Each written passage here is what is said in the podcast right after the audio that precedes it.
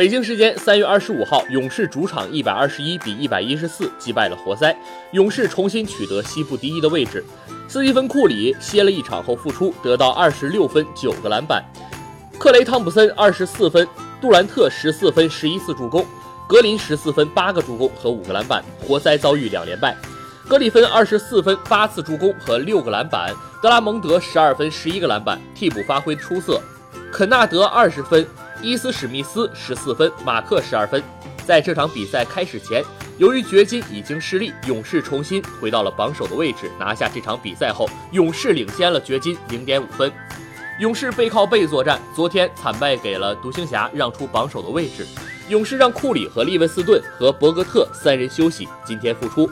活塞也是背靠背作战，昨天败给了开拓者，他们连夜坐了一个半小时的飞机才赶到旧金山。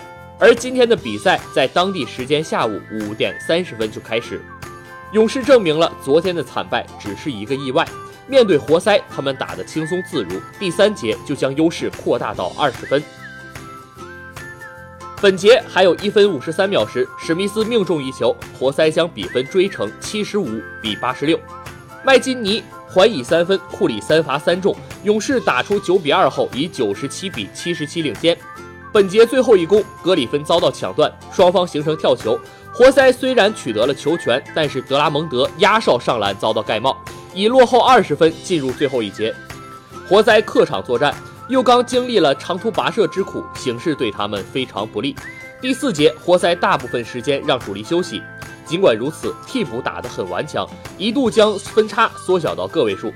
比赛还有四分五十九秒时，马克命中一球，活塞只以一百零三比一百一十二落后。库里还以一记三分球，汤普森此后也远投命中，勇士重新控制局面。活塞在最后一分钟将分差缩小至七分，但为时已晚。